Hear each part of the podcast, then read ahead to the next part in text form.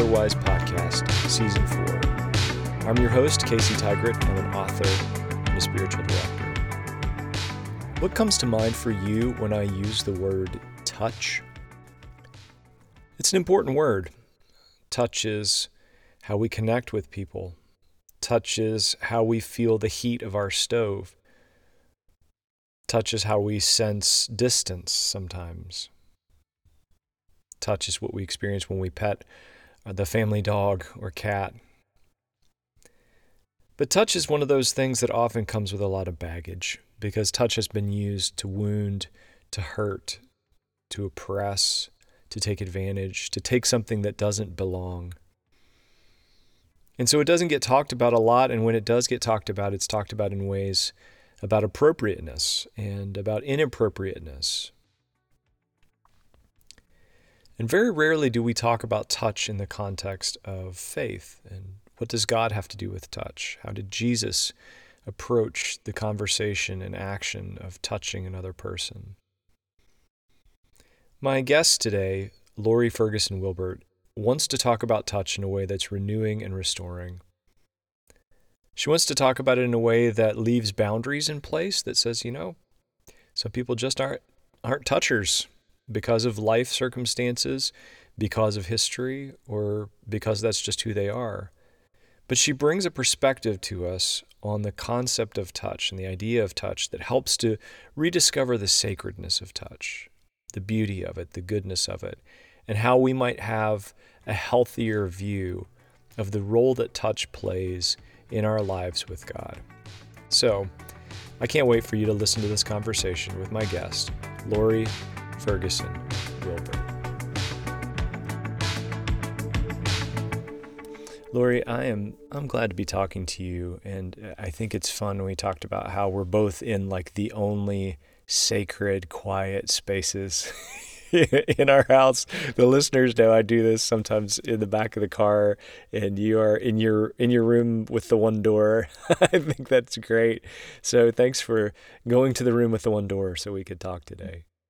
Yeah. I always begin and want to start here with you uh, with this question about wisdom and mm-hmm. just the idea of where that starts for you. So, if you were going to define that word, uh, where would you begin? Where would the starting point be for you? Yeah. I love that question. And I think like my sort of the the black and white part of me wants to go right to the dictionary definition, but I don't think that's what you're asking for. Um, I think you know a, a, a scripture that's kind of on my mind a lot about wisdom is in Proverbs. Um, the writer says, you know, the first to state a case seems right until the second comes along or the second cross examines him. And I just think, man, I just, for me, wisdom comes by listening to many different perspectives mm. on something and and i think the second thing that that verse teaches me is to be slow to speak you know to not always be the first one to speak into something um but to listen and so i think that's wisdom for me is listening and listening with others listening with god even listening with my own self like listening to my own body and my own emotions and what are they saying what are they trying to tell me and um, listening and as we engage the word of god listening to the world around us what's happening paying attention to those things so yeah. We started before we the episode started we talked about the this feeling as writers the weight of we're listening in your words uh, talking about wisdom you know we're listening to the things that are happening around us socially um, mm. racial continuing to watch uh, race be an issue in policing and economics and it feels like the the Peter Gabriel or not Peter Gabriel but the uh, Talking Head song um, where he says same as it ever was and just repeats that over and mm, over again yeah. it feels so much so much redundancy and you and i were talking about the need to say something um, and yet at the, the same felt time need to yeah the felt need yeah. like we need something needs to be said here but also the idea that we're a part of this bigger mm. group of voices um, It seems like it's hard to be wise together, though. Yeah. Do you get that sense? How does that sit with you? It, it feels like it's hard to be a community of wisdom for some reason. I think, I mean, yeah, I agree with you. It is hard. And I think it's hard because there is such a demand to be speaking constantly. If you have any kind of influence or any kind of insight into life or people or any of those things, there's a demand. And it's really hard to resist that demand. Um, and I think as a culture, we don't do it very well. I mean, that's why we've got viral videos on TikTok happening constantly and, you know, memes, funny memes, but also like really damaging memes and things like that that just go viral so quickly because we just we don't know how to resist as a culture Mm. um, our impulses or I don't want to say always sin, but just we don't know how to re- we don't know how to sort of stay. in, We don't know how to be long suffering Mm.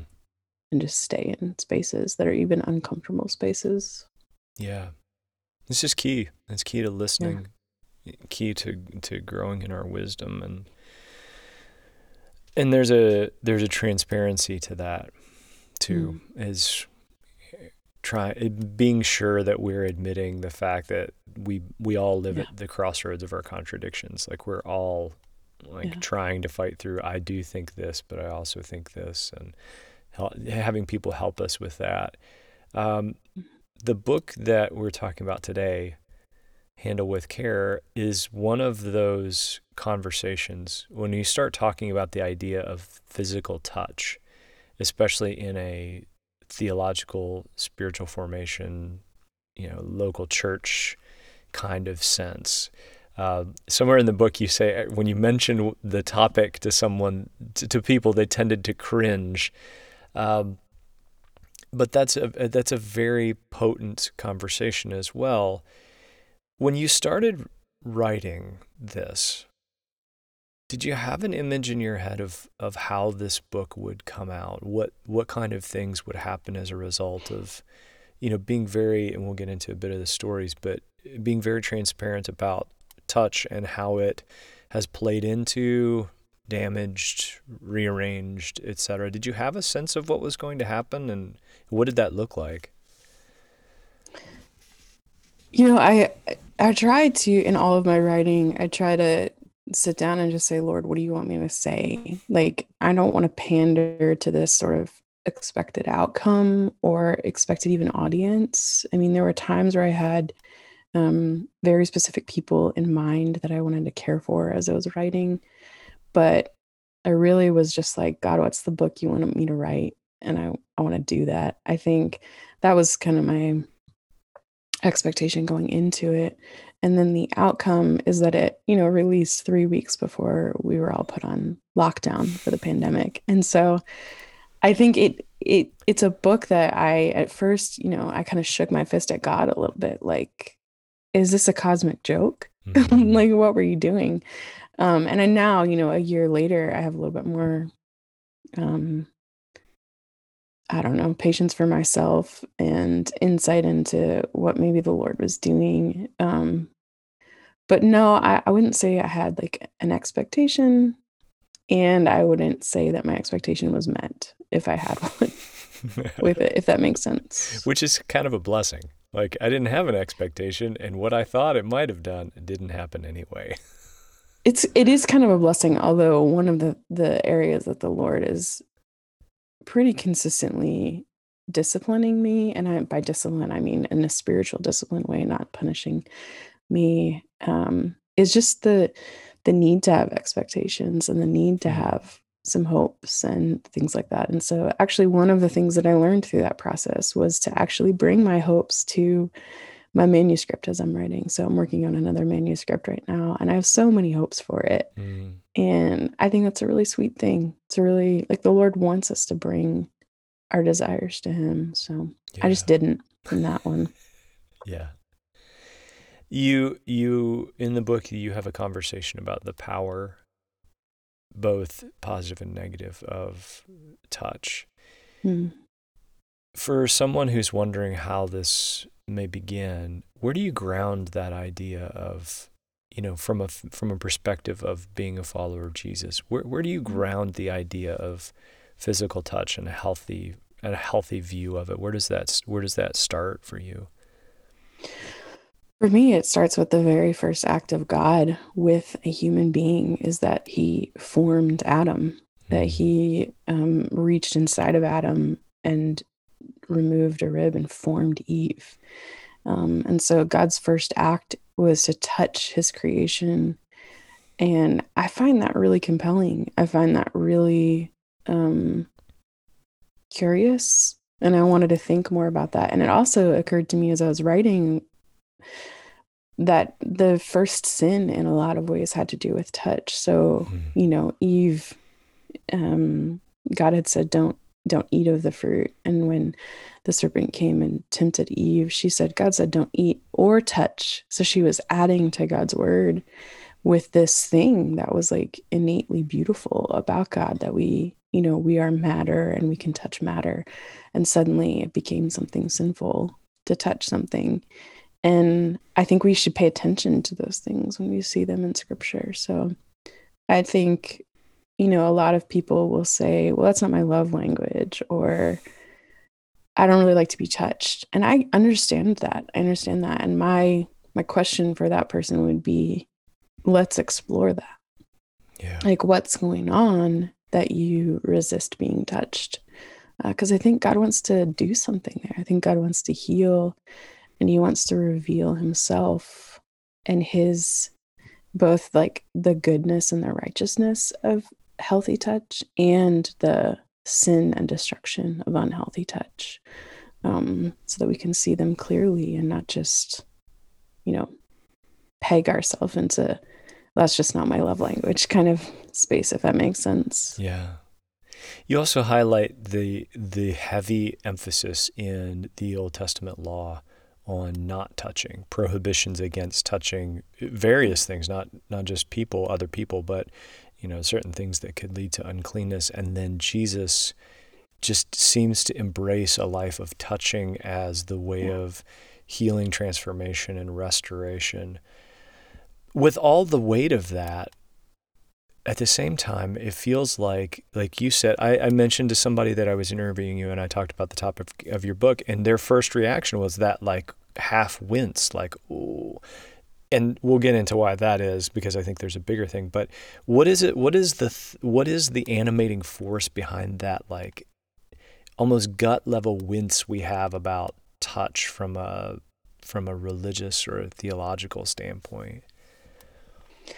Well, I think it's twofold. I think it, well, it's probably more than twofold, but from my perspective, I see two things at play. And the first is what you mentioned. We have, we, you know, we, as much as we're New Testament Christians, we are Old Testament Christians. Like we we still want to live by the law. And so we still have this like, you know, demands to not touch, you know, pulsing through us, especially those of us who grew up in purity culture and, spaces like that where we're just we just have all kinds of rules about touching. Um, and let's pause the there. For, let's pause yeah. there for a second because I think that's important. Um, because I think generationally that right now the predominant li- listeners are probably talk about that idea of purity culture when you when you mention that phrase what does that mean yeah i mean i think it can mean as little or as much as you want it to mean but i think you know people who grew up on passion and purity i kiss dating goodbye um, people who today would practice the billy graham rule and um, who won't be alone with someone of the opposite gender or um, leave the door open when they're meeting with someone or don't even have friends of the opposite gender mm. or they just like they're just squeamish about you know sort of the underlying like what's going on that's kind of the question behind our minds um, when we're engaged in touching someone even in a very platonic pure way um, there's still that question. Even with even within marriage, there's that question. Hmm. You know, when he touches me, is he asking for sex? When she touches me, is she saying she wants? So there's all these like there's the story we're telling ourselves, um, and I think a lot of that is birthed in um, the story that we were told through purity culture, which is just, you know, basically women are prey. Uh, women are um, men are animals who can't control their lust. Women are sexual beings who are there just to cause men to stumble. And that's the if that's a narrative you grew up with, which I don't know about you, it's the narrative I grew up with. Yeah. Um, it makes it really hard to untangle any kind of pure, godly, faithful, healthy um, touch as embodied creatures. Yeah. So that was the first fold. You had you had two folds you wanted to talk about. What was the site? I, I may have derailed you. I'm so sorry. Yeah, ask me the question again, and I'll remember. well, what the, it's the it's why do we have that gut level wince when we think about touch? And the first is this purity culture idea. Well, actually, yeah, I think that's the second that that kind of bleeds into the second, which is is the first is that you know do we have all these sort of Old Testament laws do not touch. The second is really that we are the product of a church culture that loves modern day rules and laws and regulations. And so, um, and so this might have been the second. I, th- I think also that we don't talk about it. Mm. Um, and so when I would talk about writing this book, people would say, I've never even had a conversation with anyone hmm. about this. And I think it's because we, I don't know why, we're just afraid to have these conversations. Um, I don't, I don't really know what's at the, at the bottom of that for every person. I think it's probably different, but we don't like awkward conversations. And this can be an awkward conversation. So I think that's probably the other part of it is just, it's just a lack of familiarity, um, which I think is related to honestly a lack of familiarity with our own bodies. Hmm. And that's really what the book gets into the further you go on is that we we're unfamiliar with our stories we're unfamiliar with the trauma that we've endured and and the ways that that shapes what we do with our hands we're unfamiliar with um like our own sexuality we're unfamiliar with exploring it in a spiritual sense. Mm. Um, and that sounds really vague, but but I, I, hope I can be a little bit more clear in the book. But I think we're just we're unfamiliar with these. We just think a body is very um, practical. It's very pragmatic. It it's what helps us live in the world, but it's so much more mysterious and beautiful and complex than that. Yeah. It's as if we have, it's very practical, and then past the line of practicality, it is, we get into that sort of Gnostic place where it is, mm-hmm. it's the enemy. Like up yeah. into the point where it keeps us alive, it's fine. But after that, all the other stuff the body wants to do is yeah. ooh, to be avoided and sweaty and grimy. And I, you know, I find that I had this experience at a retreat center when I was in college, and we were on a silent retreat and re- they the people who led it, God bless them, they were wonderful. Um, but they took silence seriously to the point where we didn't even pray for meals. What they did was they taught us this these like five body movements we did mm. as a way of saying grace. And for so many of us, that was that was such a new thing. And yet when you did it, you were like, yeah, there was something like a light switch went on and i find even still that like praying with with my you know different physical actions um, really gets at the heart of that. But it also invites you i watch people do it and i see the fear. And in the book you said to touch is to be vulnerable and to be mm. touched is to be uh, vulnerable as well. Vulnerability is like that gift that nobody wants like it's the thing that we need but it's the thing that like to get there it just seems so painful. What is it about vulnerability and touch that make it so good and yet at the same time just make it such a challenging dynamic? I mean i think we can look right to the life of christ. I mean we see a man who you know he made himself the most vulnerable hmm. um coming to earth, God in flesh, becoming a baby, um, allowing unclean women to touch him, um, children, babies, uh, sinners, tax collectors. Um, and not only that, but allowing himself to be touched. I think about uh, one of the stories I share in the book is is about when he offered his wounds to Thomas's doubt. Like he that's like a very vulnerable act to allow yourself to be touched in that way. So it's not just that Jesus touched, but that Jesus allowed himself to be touched. So I think when we look at that model, um, I have to say, okay, what does what what from that bears on me today as a believer, as a Christ follower? Um, how do I need to live with my body? Not just, I think so much of evangelicalism is it's about the mind or sometimes about the heart. The spirit and the soul is, I think your listeners were probably a little bit more familiar with it, but I think in the you know, grand scheme of things, most people don't like to talk about those things. But I think the body, even less. We just have no um I think the Catholic Church has, has done a lot of thinking and talking about that, but in, in the evangelical church we just haven't. Mm. And so um and so I, I just think it says a lot that Jesus came as a body. And we have to pay attention to that.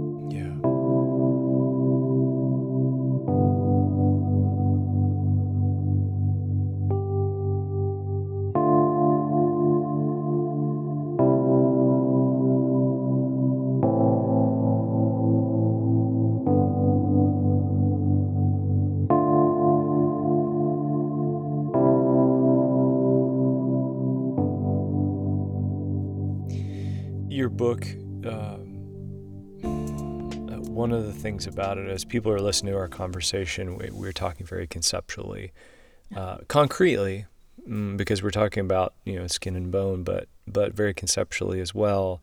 But the book is not a conceptual book. Um, you dive into some of the real significant, gritty depths of your own story. Um, talk about the significance of that for you to not only talk about touch, but to talk about it from the place of experience. And, you know, I sensed as I read the stories that you tell about yourself and your, your growing up, there was an ache. Um, and it's funny, like, even all of these terms I'm about to use are all physical feeling terms. There was an ache, um, there was a stirring, there was a mm. sense of just being being moved by the simplicity of how you encountered touch. Uh, talk a little bit about that that experience of really being transparent, being vulnerable about your own physical experiences over time. Yeah, I have to I mean, one of my I think thought mentors is is Andy Crouch and in his book Strong and Weak, he talks about and I, I really encourage your listeners to go Google his um, his four quadrants on uh, authority and vulnerability. And but basically, what he's saying is that um, we cannot have human flourishing if we have authorities who are never vul- vulnerable. Um, so people who are solely authoritative uh, end up in some ways exploiting people, and people who are only vulnerable end up suffering and so I wanted to model that it in the book. I wanted to model what does it look like for me to bring my own wounds, my own story to this work. So it's not just a conceptual work. Um, because I'm very careful in the book to not do to not give a list of rules. I I never tell anyone how they should touch or how they should not touch or be touched or allow themselves to be touched. Um, I'm really careful to do that. And so I thought, well, okay, I have to bring my vulnerability to like couple that with my authority in this, or I don't think the book will. First of all, I wouldn't have integrity in writing the book because I'm so convictionally. I love that picture of just vulnerability and authority being leading to human flourishing. I'm convicted to live that way. Hmm. And so it wouldn't have been a book with integrity if I didn't share that story as as difficult as it was in a lot of ways to share. Yeah. Yeah. As I as I read about specifically you had a friend who throughout your I believe it was in your teenage years, a female friend who you had a a platonic like very close physical relationship with. What it brought to mind for me is how how two th- there's two things to me that seem like they come right up as soon as you start talking about touching another person. So it's it's touch, but it's also like it involves you aren't just touching something. Like there's another story that you're connecting with. But the two things that for me were very strong were the ideas of belonging. Uh, that touch. Well, I'll let you fill that in. And and boundaries.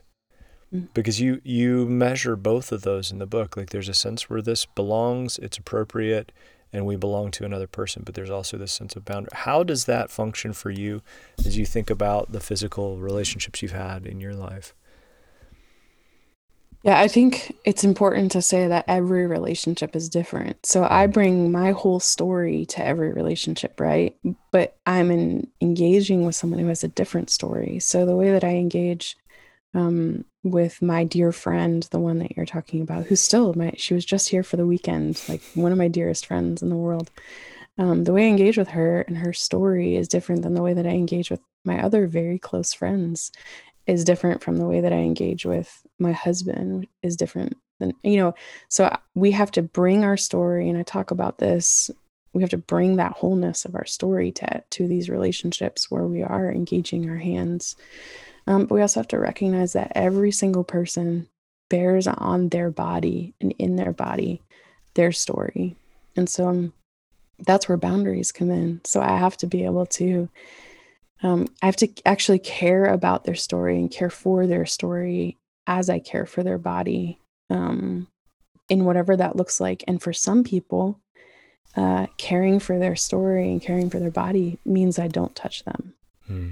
Um, that's the that's the story that they're living, and that it's okay. It's not my job to to change their story. It's my job to enter into their story like Jesus did, and to walk with them in it and to see what the Lord might do. But it's not my job to take my story and bear that story on theirs um, because I want to or because I need something from them or I want them to need me or or whatever fill in the blank. Yeah. We were we've experienced a couple of years now. You talked about when you when the book came out. Also, there was the strong Me Too movement and the Church Too movement that comes alongside of that. We've seen a lot more public um, recognition, public outrage, especially in church in Christian circles, mm-hmm. about inappropriate touch uh, between you know leaders uh, who typically have a culture that protects their power and their abilities mm-hmm. to do that. But we've also learned, I, I, we've at least been made aware. I don't know about learning just yet, but we've also been made aware of the the deep importance of consent, mm. of permission, of awareness. Uh, I was speaking to a group of twenty somethings in at our church, and it was predominantly female, and you know, I don't know what came over me and why I decided to say it, but I just I looked and I said, "You all realize that just because somebody in church wants to hug you doesn't mean you have to hug them." And I, I was just shocked at the amount of relief, like the sheer like, yeah, oh, thank you, Jesus, just this relief that came over people, and so for you as someone who is just who has who's really sweat and bled with this idea of physical relationships, physical touch within the within a theological and and religious context. Where do you feel like this conversation is at this point? Like where are we now with this with the idea of healthy touch and uh, I mean are things are things moving in a better direction? Is you know, I, where where are you where are you seeing things headed from from your perspective? Yeah, I don't I haven't talked very much about this, but I sometimes think, um, man, I wonder if this pandemic, this year of social distancing or more a year or more of social distancing is is God's way of saying, hey, reset, time to time to think um to experience a real loss of human contact, um, but also to experience what it means to just reconsider our own actions with one another. And and i think as simultaneously as that's happening we are just seeing a rapid rapid uptick in um, people who are going to counseling for the first time or going to therapy and and reckoning with their stories. And i think so much of what we do with our bodies is a reflection of our story the story that we've lived and in a lot of ways for most of us it's the reflection of the story that we haven't dealt with. Mm-hmm. it's a story that we haven't healed from.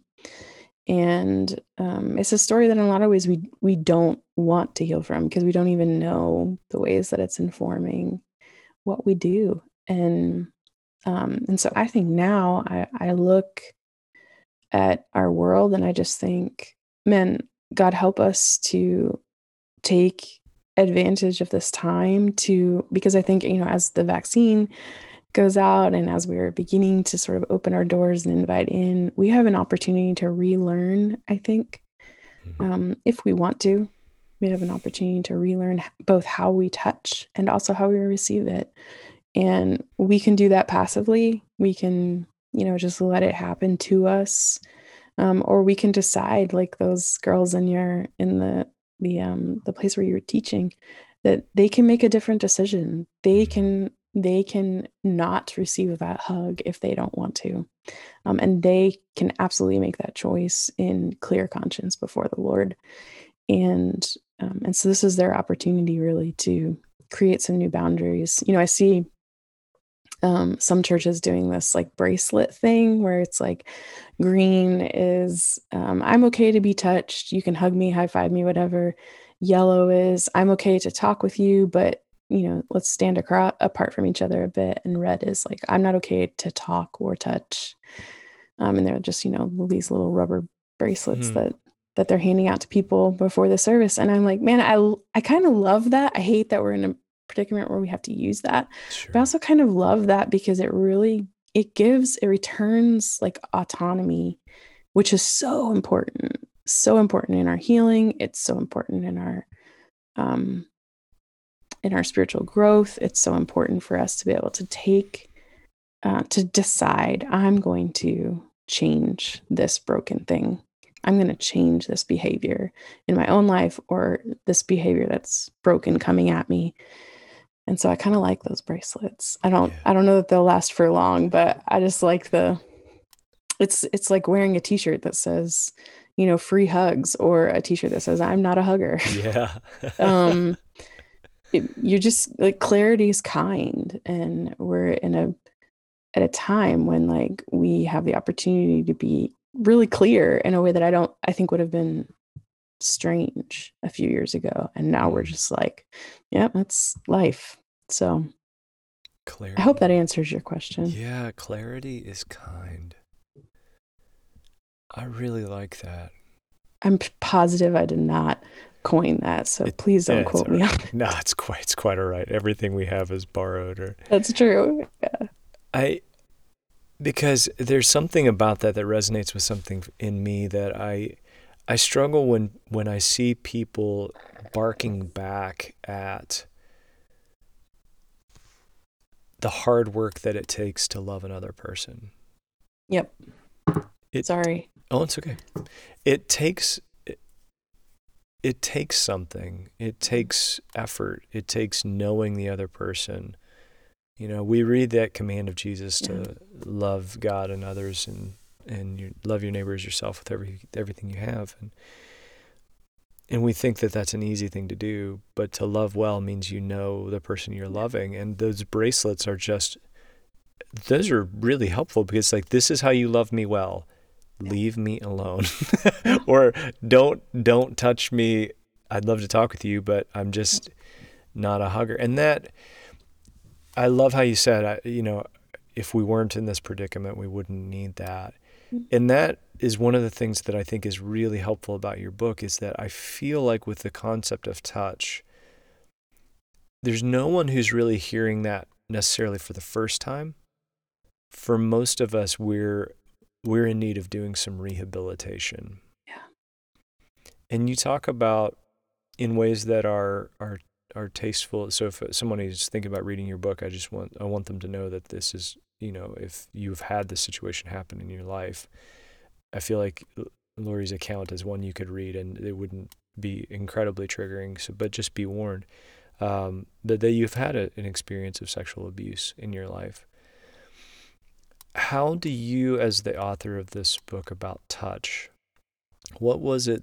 What was the process that took you from that experience of abuse to being able to talk about something that's at the root of that hurt with you know positivity and energy and even a sense of this is a holy sacred thing. How did you get from a to b?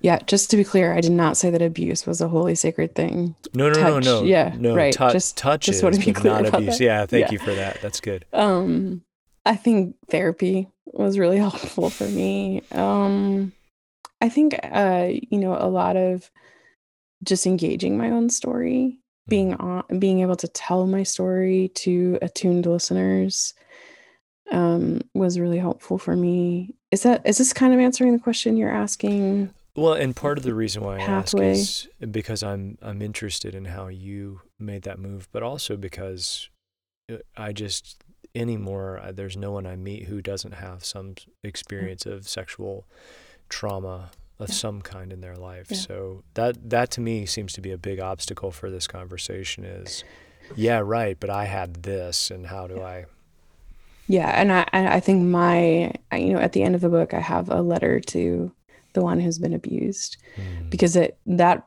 person I would say if there was a person in my mind throughout the whole book and there's a reason I didn't go into detail about my abuse because I don't want to trigger anyone. I was very very careful to to moderate myself around those things.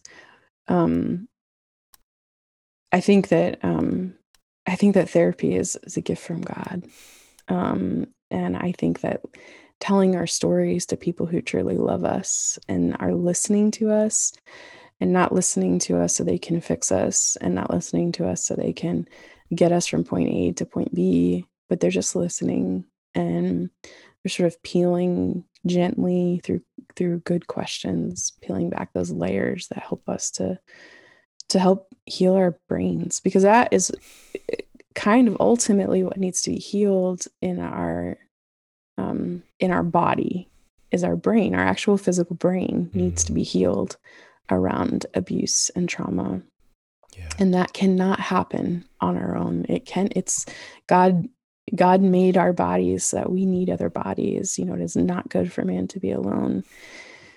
And so that's not just about marriage. That's that's about the human body. And so we need we need other bodies involved in our work of healing. Um, and as long as we keep that quiet and secret, um, God still loves us in that secrecy. God still loves us in that space of feeling alone and unhealed. His love never changes for us, even if we feel totally broken around these things.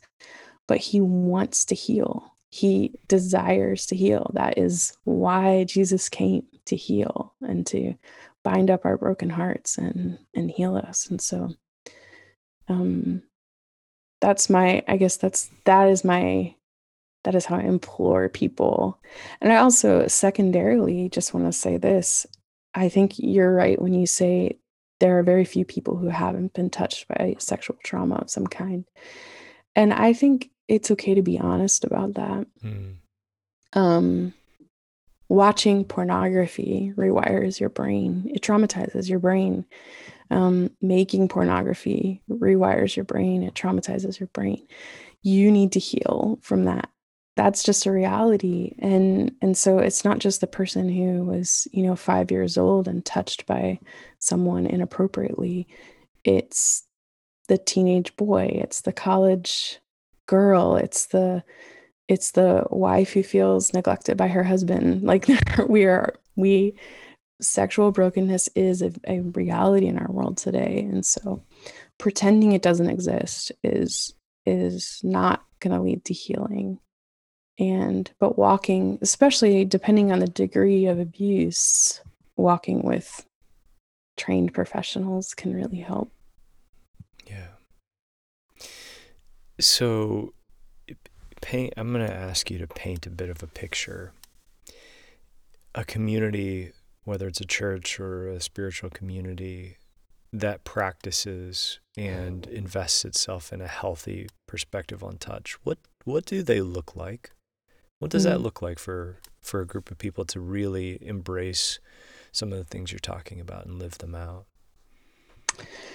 So it's hard for me to not put the culture that I, my husband and I recently moved. So we kind of left this culture mm. um, back in Texas. We're in New York now. Um, and we were sad to leave that culture. But our home group culture was that kind of culture where there was, you know, we saw one another as brothers and sisters primarily and not as um, sexual men and sexual women. Mm. We saw one another as image bearers primarily. And I talk about that in my chapter on marriage. Um, if we see one another primarily as a sexual object to either fulfill our sexual fantasy or our or we are a, somehow a threat to their sexual purity, we're going in with a broken mindset around community. We will never be able to commune really truly over the table um, if that's our primary the the view through which we primarily view one another. And so we need to see one another as image bearers as brothers and sisters in christ as familial. Um, and so for us that looks like you know the other day i'll just give an example. Um, so my good friend was here for the weekend and she was walking through something hard and um, she and my husband were talking about it. And at the end, you know, she stood up and he stood up and he went over and just took her in his arms and just hugged her for a really long time. And there's something in my heart that comes alive when that happens because I think there's my husband loving my sister. And there's something that comes alive because there's my sister being cared for by my husband. Hmm. And they're they have that kind of relationship. But there that is possible. It's not just like um, some sort of fantasy about Christian community. It's an actual reality. Um, and I think when we see one another, we truly see them and we engage their story, it makes it easier to see them as brothers and sisters and image bearers. So I don't know if that's painting the picture exactly what you were saying, but again, I really I try to stay away from you know, thou shalt and thou shalt not, because I don't know the story that people are living. Well, so. yeah, I, I, mean, you didn't you didn't set out to write a book that was you know the ten easy steps to no. healthy spiritual touch, it, no. it, but that picture of what you just described, I think, is so helpful because the question always becomes, okay, so what does this look like? Yeah, and that is one expression of what it could look like. But thank you for writing this. I think it's really important. I think we can get easily into reactionary thinking about a lot of things, especially the body. So thank you for bringing us back to that. Thank you, Casey.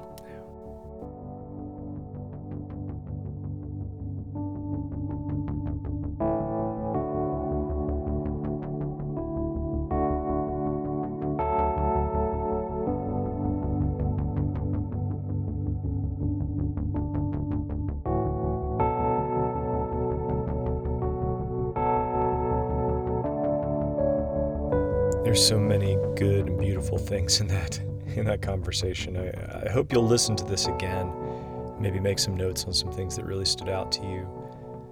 Lore's insights, uh, her transparency, and I hope you heard what I could see during our interview, which was the care and the tenderness and the compassion that she used, that she brought to everything she had to say. Um, this episode for me was really helpful just not only to hear from a female's perspective about touch, but for me to be able to talk about the the fact that we in the church in churches, not the church big C, but we in churches often just assume that people want to be touched. And that there's so much about that assumption that really pulls away the goodness and even the, the sacredness of touch. So I hope this episode was really helpful for you. Lore Ferguson Wilbert is a thinker, a writer, a learner, and author of the book Handle with Care. She writes for She Reads Truth, Christianity Today, and more, as well as her own site, sayable.net, which you can find the link to. Uh, you can find her on Twitter and Instagram at, at Lore Wilbert. Uh, she lives in New York and has a husband named Nate, a puppy named Harper Nelle, and too many books to read in one lifetime. You can find all kinds of uh, information about her in the show notes. Thank you for listening. If you are streaming on one of the streaming services, iTunes, some of you might be using Amazon Music. If you aren't, uh, you can actually find this on Amazon's podcast platform, uh, Spotify. Maybe you're streaming on my website. If you're listening on a, one of the streaming services, please go and rate and review. Uh, that would be wonderful. If you are listening on my website and you haven't subscribed to uh, my blog and newsletter, I'd love for you to do that. And if you are struggling with um, a history, something in your past, uh, an abuse or a wound that came from touch, and you need help, I'd love for you to reach out and let me know. Uh, there are people who care, there are people who are gifted and skilled to help you. So please don't hesitate to reach out and let me know. And now may you, in the ways that are appropriate, in the ways that may stretch you, in the ways that may cause you to rethink your assumption of touch, your preconceived notions of touch, may you hear a new word from the Spirit about where touch might become a more sacred and holy thing for you. And may you be assured that if touch is not sacred and holy, you may take a step back and be healthy.